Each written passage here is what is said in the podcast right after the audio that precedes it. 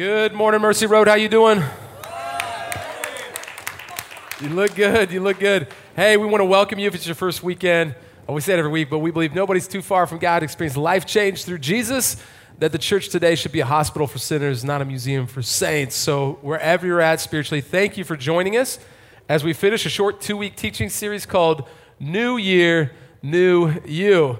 And I want to encourage you, you know, if, if you're one of those countercultural people like, New Year, same me, I'm not changing this year. Uh, this is for everyone. The idea this weekend is not that you become a whole new identity, that every single one of us could grow spiritually in 2019.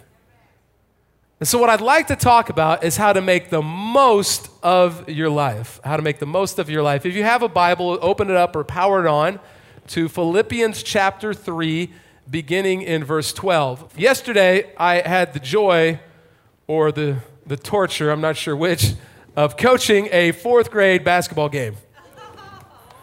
Now, I, I'm going to tell you, I stand behind this theologically. I'm pretty sure that the enemy himself, Satan, invented youth sports.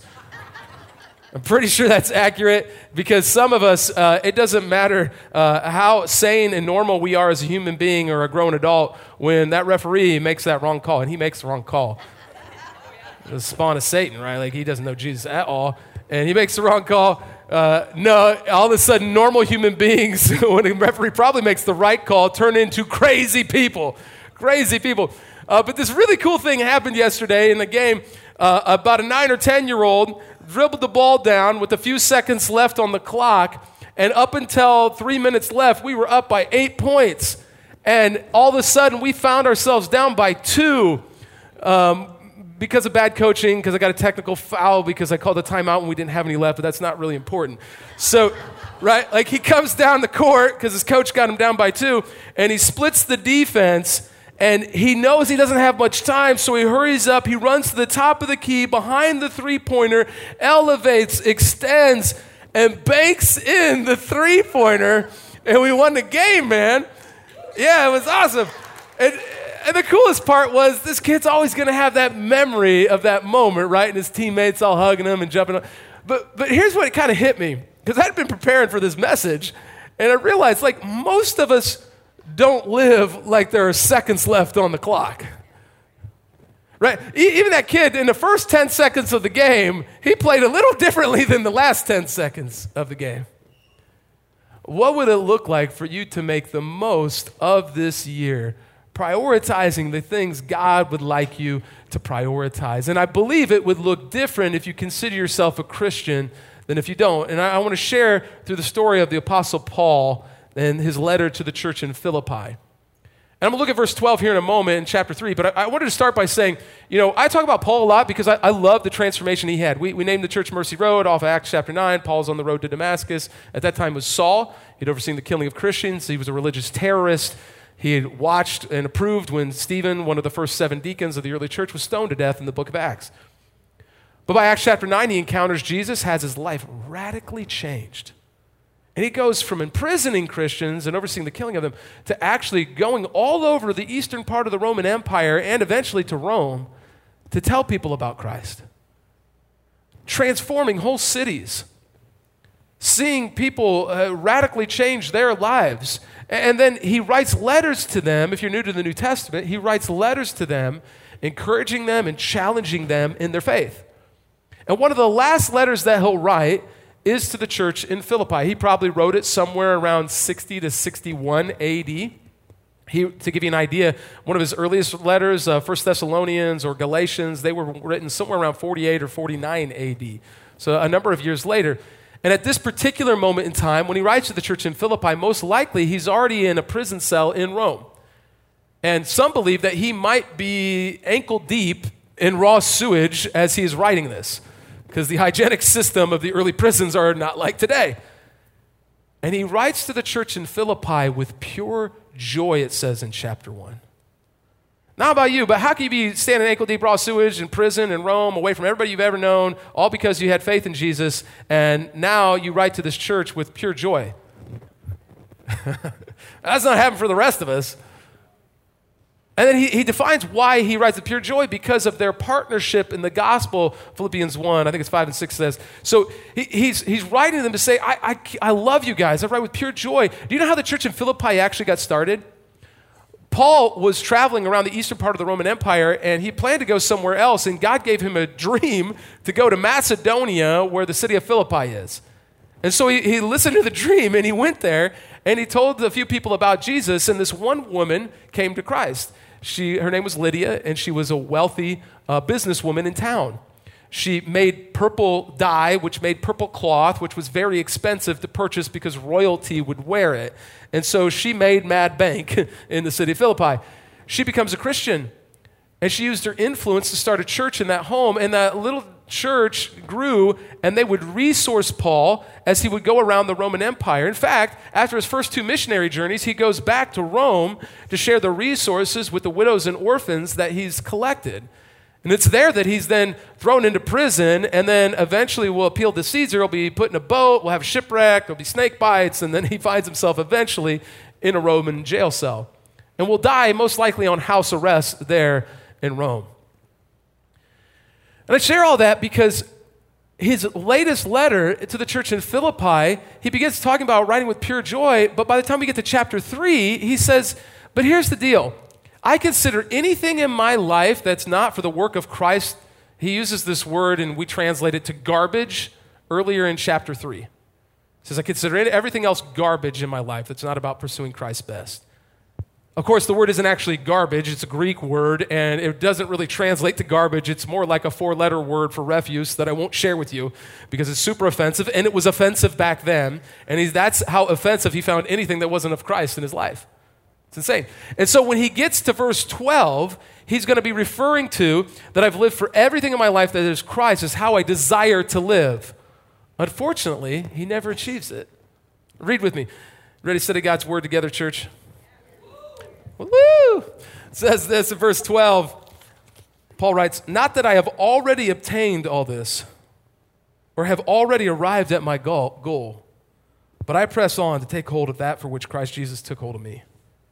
Brothers and sisters, I do not consider myself yet to have taken hold of it, but one thing I do, forgetting what is behind and straining toward what is ahead, I press on toward the goal to win the prize for which God has called me heavenward in Christ Jesus. All of us, then, who are mature, should take such a view of things. And if on some point you think differently, that too God will make clear to you. Everything in my life, he says, is garbage except pursuing Christ's best. But the truth is, even Paul, the apostle, realized he's not perfect. And he still hasn't obtained that. And he has room to grow.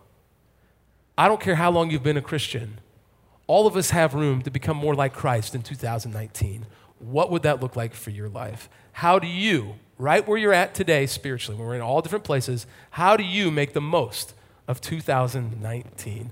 Will you pray with me? God, I thank you for all these people. It's been a, an incredible morning. Ran out of chairs at the last service, and you have just been ministering to people. But again, we just be start by acknowledging your presence with us right now. God, I have a lot to share, but I pray that you would take away my words and whatever that you have to share with us through Scripture, that we would hear that. We love you, Jesus, and we give this moment. We pray this in Jesus' name. And everyone said, Amen. Amen. Will you put your hands together? Welcome those who are attending online as well. We're glad that you're here and connect with God. And I want to give us all, even if you're at home right now, uh, a lens to view Philippians 3 from. And I, I love this verse in the Old Testament. I've shared it before from Psalm 39 5. I want to use it as the lens to interpret uh, Philippians 3. It says, You have made my days a mere handbreadth. It's like really short. The span of my years is as nothing before you.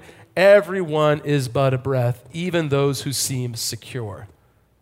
That life is short, it's here one day and gone the next. It actually uses this analogy of it's like breath, right? It's here one day and gone the next. I don't know about you. Have you ever tried to capture air before? Doesn't work real well, does it? You can never seem to get a hold of it. And what I find in life, a lot of times, like we want to find meaning and purpose, we want to make the most of our life, but we can't ever seem to get there. We can't quite obtain it, and we can never quite hold on to it.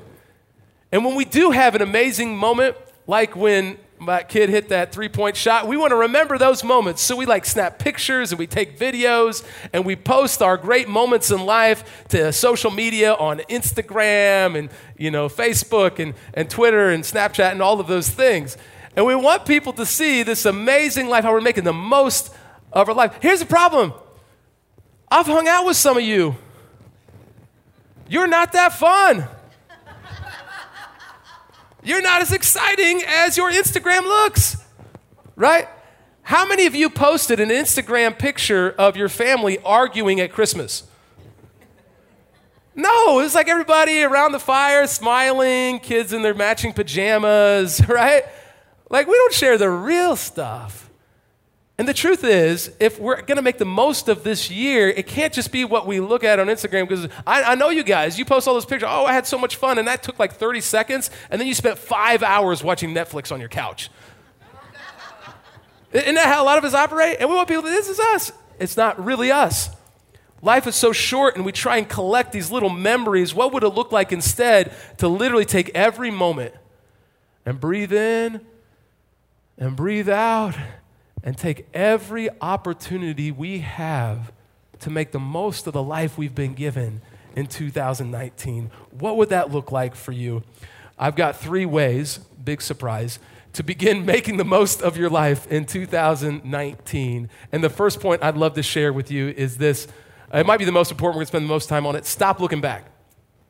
Number one, we want to make the most, uh, according to Philippians 3.12, uh, stop looking back in your life.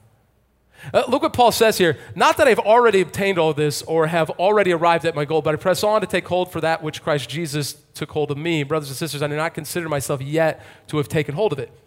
He, he says, I haven't, I, I want to make everything in my life about Jesus, and I consider everything else garbage, but I still can't quite get there. I still have room to improve. I still need to become more like Christ this year. And I find it really interesting. If anybody had a reason to rest on his laurels and just kind of quit and retire from the Christian walk, it was Paul. Th- think about it. If Paul lived today, he would be an anomaly in the American church for sure. Think about how nuts that guy was. Like, once he becomes a Christian, he goes all over the Roman Empire, walking into cities of total strangers, telling them about Jesus, and some receive it and some reject him and chase him out of the city. My favorite's the city of Lystra, where they actually take him out of the city and then they throw stones at him until he, they think he's dead, and then they leave him outside the city. And when he finally comes to from probably being unconscious, he, you know what he does? He goes back into the city. Like those people just tried to kill you. And he goes back to tell them about Jesus again. And he'll do all these trips, and, and, and, and then he'll actually be in prison in Jerusalem. He'll appeal to Caesar, and then he'll be on a shipwreck over the Mediterranean Sea, and then there'll be snake biting, and be, it gets nuts. If I was Paul, I'd be writing letters to the church of Philippi. Do you know how awesome I am? Do you see what I've done in the last 12 years? This look at the and he says, "But I haven't even obtained it yet. I still have more room to grow, to take next steps in my faith. What are the next steps in your faith?" And kind of what he's hitting at here is this Christian doctrine. Uh, you ready for this? The doctrine of sanctification. Anybody know what the doctrine of sanctification is? It, it, it, means that when you've become perfected, that once we get to heaven, we will no longer, there will no longer be sin, right? We'll finally have figured this thing out and we'll be perfected there before God and we'll be completely sanctified. Uh, but we're not sanctified yet. We're just justified before God because of his work on the cross. We've been forgiven. Uh, that's kind of the theological background, but the real truth is if you're like, why do we use big words like that? Christians are weird. It's because we just think the words are cool, right? I love it. Because, you know, some of you, you have, you have not been sanctified yet, but you have been justified because of the work of Jesus on the cross, where he was crucified, so that one day you can look back and be stupefied by all that God has done in your life. Amen. Yeah. I've been repressing TB and Josh for a really long time. I got to get it out today. Uh, and the truth is, those are real deep theological things. That he's saying, I haven't obtained this yet. I'm not sanctified yet. I'm not, I've been justified, but I'm not perfected. You know, a little interesting side note. I actually grew up in uh, Methodist church, and great church. I love Methodist church. Uh, I especially, you know, love that John Wesley uh, was somebody that actually believed in the priesthood of all believers and empowered uh, people that you didn't have to go get some degree in order to minister to other people. And he would just send their writers out all over the American uh, culture. And why in the late 1700s, early 1800s, Methodism uh, spread rapidly because they went out and believed in the priesthood of all believers, and God used them um, when other denominations weren't doing that, which ironically, most of those denominations now do require you to get a degree, which is kind of ironic. But I, I, I, share that with you because I love a lot of those things about it. But John Wesley actually believed that you could be sanctified this side of heaven, although no one probably ever would be. Because he looked at like First John and other passages where you have the Holy Spirit in your life, so you have choice and you could have the ability for the Holy Spirit to work in and through you and make the right choices every time. Now, I don't know whether he was right or not, but what I do know in this passage, Paul at least wasn't a very good Wesleyan. Right? Because he, he's saying, Look, guys, I've been doing this forever and I want Christ as the center of my life. I have not obtained it yet. It's not happened. And some of us, uh, we have a lot of self righteous, judgmental Christians. I'm sure not in this church, but you know, those exist today. And, and we, we begin to think we've made it. I've been really convicted, man, for our church. Do you realize this? We have had, we had at Christmas Eve services, we had 2,167 people uh, join us for those services. Just over seven years ago, there was about 20 people meeting in our house. The Church of Acts has not just happened 2,000 years ago. And there are other churches like us, by the way. God is still moving, He's still working. And He's not done with you. And you may not be perfected yet, but He wants to use you. He wants to use you to make an impact and a difference. And that's why he says, But one thing I do, forgetting what is behind and straining toward what is ahead, I press on toward the goal to win the prize for which God has called me heavenward in Christ Jesus. He says, I'm not going to keep looking back and, and, rest on my laurels and what God has used me to achieve in the past. Some of you have been Christians a while and God has used you in the past, and you could look back and just go, man, that was an awesome season where God used me. What if He wants to use you this year to take next steps of faith?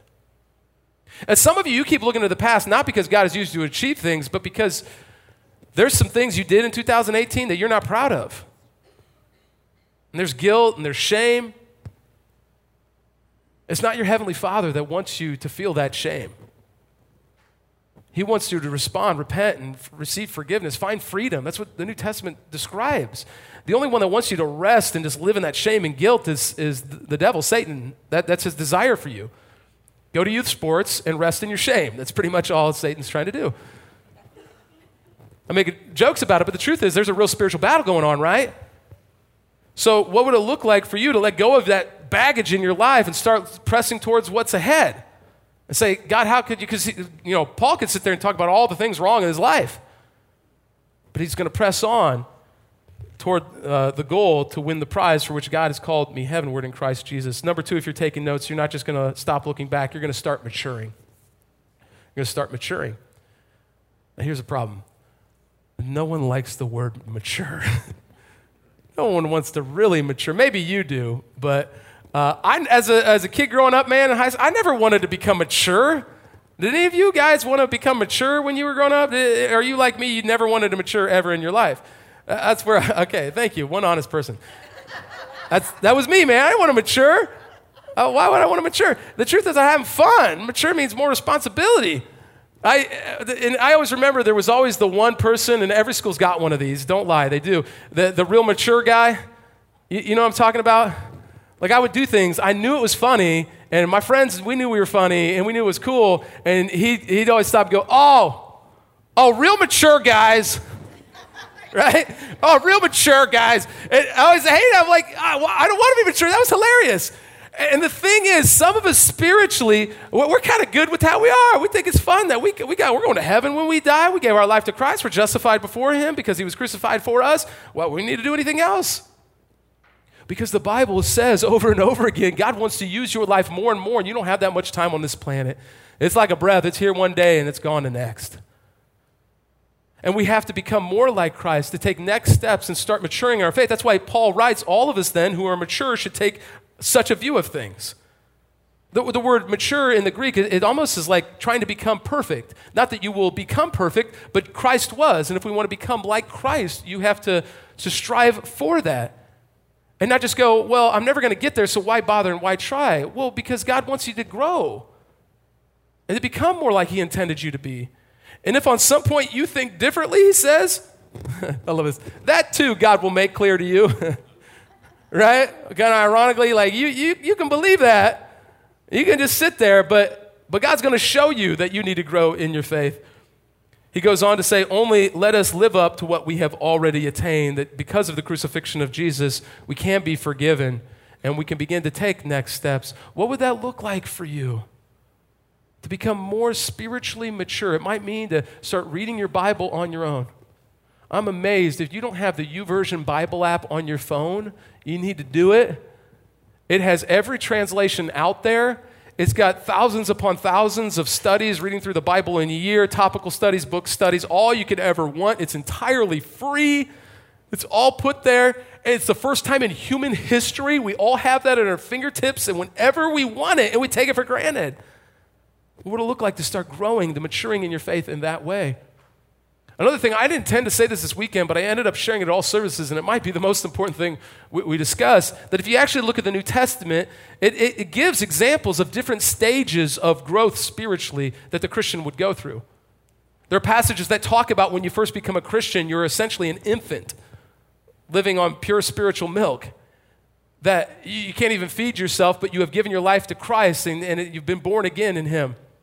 And then some of you kind of get in that toddler stage where you start to, to open, you know, you begin to feed yourself a little bit. You start figuring out how to walk out your faith a little bit and, and grow in your faith. And then some of you hit like that young adult stage where now you could actually lead and be used by God and make an impact and serve others, right? Like you're doing that, you're in that young adult stage. But actually, biblically speaking, you never truly mature as a Christian unless you hit parenthood. And I don't mean biological parenthood, I mean spiritual parenthood until you begin to pass on your faith to someone else. It's all over in the New Testament. Paul's constantly talking about Timothy, that he's the spiritual parent for. If you've been a Christian a long time, who are you trying to reach for Christ and who are you passing your faith on to? It's part of maturing as a Christian. I love this quote by Oswald Chambers. Viewed from another angle, spiritual maturity is simply Christ likeness. And this hits me, man. We are as mature as we are like Christ and no more. No more. How much are we like Christ today? What would it look like to you to take that next step in your faith in 2019? We're going to watch a 60 second video now. It's from a young woman in our church who we actually asked her to talk about why she got baptized. She was one of 61 people that got baptized in 2018. The most people we've ever had get baptized we saw uh, at our Christmas Eve services 80 people give their life to Christ. if you count the Mercy Christmas event, where 50 people gave their life to Christ, we saw 130 people this Christmas season give their life to Christ. And, and it's because God is real, He's moving, He's living and active, and He still transforms people's lives. And it's taken hundreds and hundreds of volunteers to sacrifice their time and energy and talents and, and say, I want to be used by God. And so let's watch the 60 second video together as she shares why she got baptized. Hi, I'm Jackie O'Keefe. Uh, while I've only been attending Mercy Road for about the past year, I feel like I've been a part of Mercy Road since before they even had a church building. Uh, so I definitely feel at home here. Um, how did Mercy Road lead me to becoming baptized? That is a very easy question to answer. I joined Rooted um, and was about six weeks or so through uh, the Rooted program, and I just felt extremely convicted that I needed to take one step further um, and become baptized. And as I progressed through Rooted each week and established those relationships and asked the tough questions and got those answers I've always wanted, I felt more and more convicted that I needed to become baptized. Um, it wasn't until a couple of weeks after Rooted, I was sitting outside in the mountains at spring break, um, listening to worship music, and I just felt just the spirit overtake me and tell me you need to take this next step. And so I sent an email um, to the pastors and scheduled my baptism, and I'll never look back. I love that. And, and one of the reasons I love it is, you know, she'd been a Christian for a while, and the next step for her was baptism. And rooted was the big thing that helped her begin to grow in her faith in that next season. And 10 days from today, we're kicking off our next rooted session. And if you're like, what's rooted? It's a 10 week discipleship experience with an 11th week of celebration. Uh, come together on Wednesday nights, childcare is provided and you're doing a five day Bible study throughout the week, and then you're in a group when you come here on Wednesday nights to discuss what you've been learning and growing. One week you go into a service project together, and uh, it's an amazing experience. If you've been a Christian for decades and you've never been through it, we want everyone in our church to go through it. If you're new to Christianity and you need the next step, this is the perfect thing for you. Some of you have been through Rooted, and your next step is to become a Rooted facilitator. We're 10 days away, and we want to encourage you to, to be a part of it. So the ushers are going to come back through and pass the uh, sign up sheets down the rows here in a moment.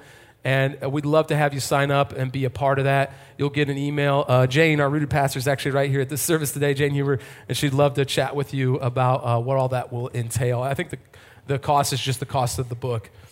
Uh, but as they pass those down the aisle, I want to make a third and final point today. Number one, you're going to stop looking back. Number two, if you're taking notes, you're going to start maturing in your faith. And number three, you're going to step out in faith.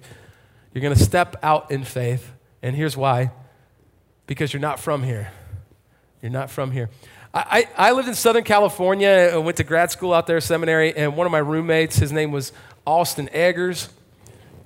And I loved Austin. Austin was from Boone, North Carolina. And you know, he had one of those fun southern draws, and he would always, he was like the worst driver in the world. We, we would get out on the LA freeways, which is just nuts, right? And he had like an old Chevy S10 that was a stick shift that I'm pretty sure wouldn't go over 45 miles an hour. And I was always scared to death when he was driving. And so we'd go out there and he would literally go so slow. And then he would cut people off in traffic and they'd get really mad at him and wave things at him. And he, uh, Every time he'd do it, he'd wave at them and he'd go, It's okay, not from here. you know, and, and like, I, I always think of that because you need to understand, biblically speaking, that, that we as human beings were created by God, we believe as Christians, and that we're literally not from here.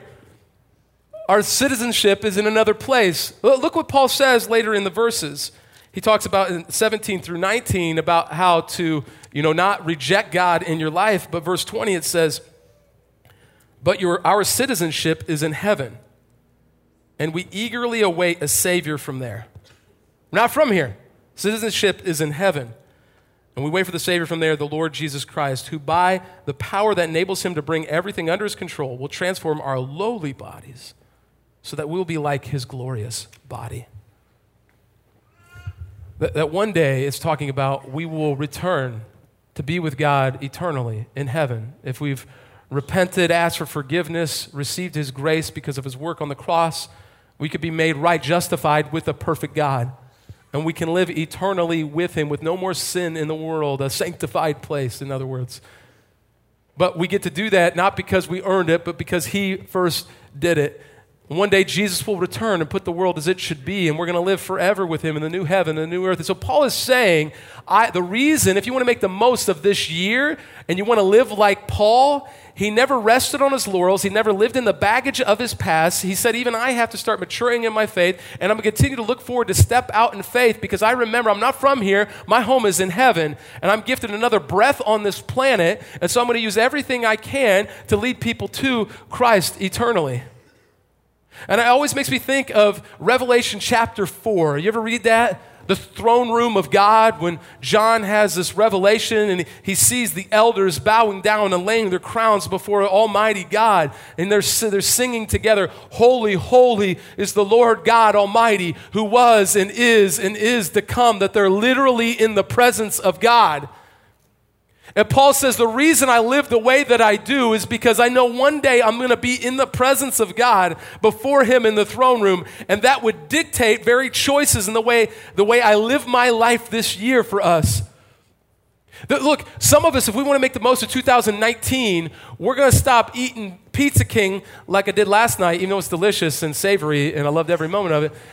But we're not going to eat that for every meal. We're going to start getting our bodies, which are a temple of the Holy Spirit, healthier, right? We're going to start heading to the gym uh, and getting exercising a little bit. That might be what you need this year. Uh, some of us, we're going to start cracking open that Bible and pouring into God. And some of us are going to commit to worshiping on the weekend. And we're going to go through root and take next steps. And, and some of us are going to begin to get emotionally and mentally healthy and grow this year. But the difference of why we do all those things as Christians is because we know one day we are going to return and be in the throne room of God. And I don't get healthy, and we don't want to get healthy out of vanity because we want to be powerful or cool. We do it because we want to be healthy so God can use our lives. We want to be emotionally and mentally healthy so that God could actually use us more. We want to be spiritually healthy, attend a worship service on the weekend, not out of obligation because He needs us to be happy with us and to love us, but because He already loves us and we want to worship Him back. The why is what is different. And so in 2019, as you make your goals or you just say, I want to begin to live differently this year, you begin to remember that your citizenship is in heaven and you get another breath every moment on the planet. Breathe it in, breathe it out, and use it for the Lord, Paul says.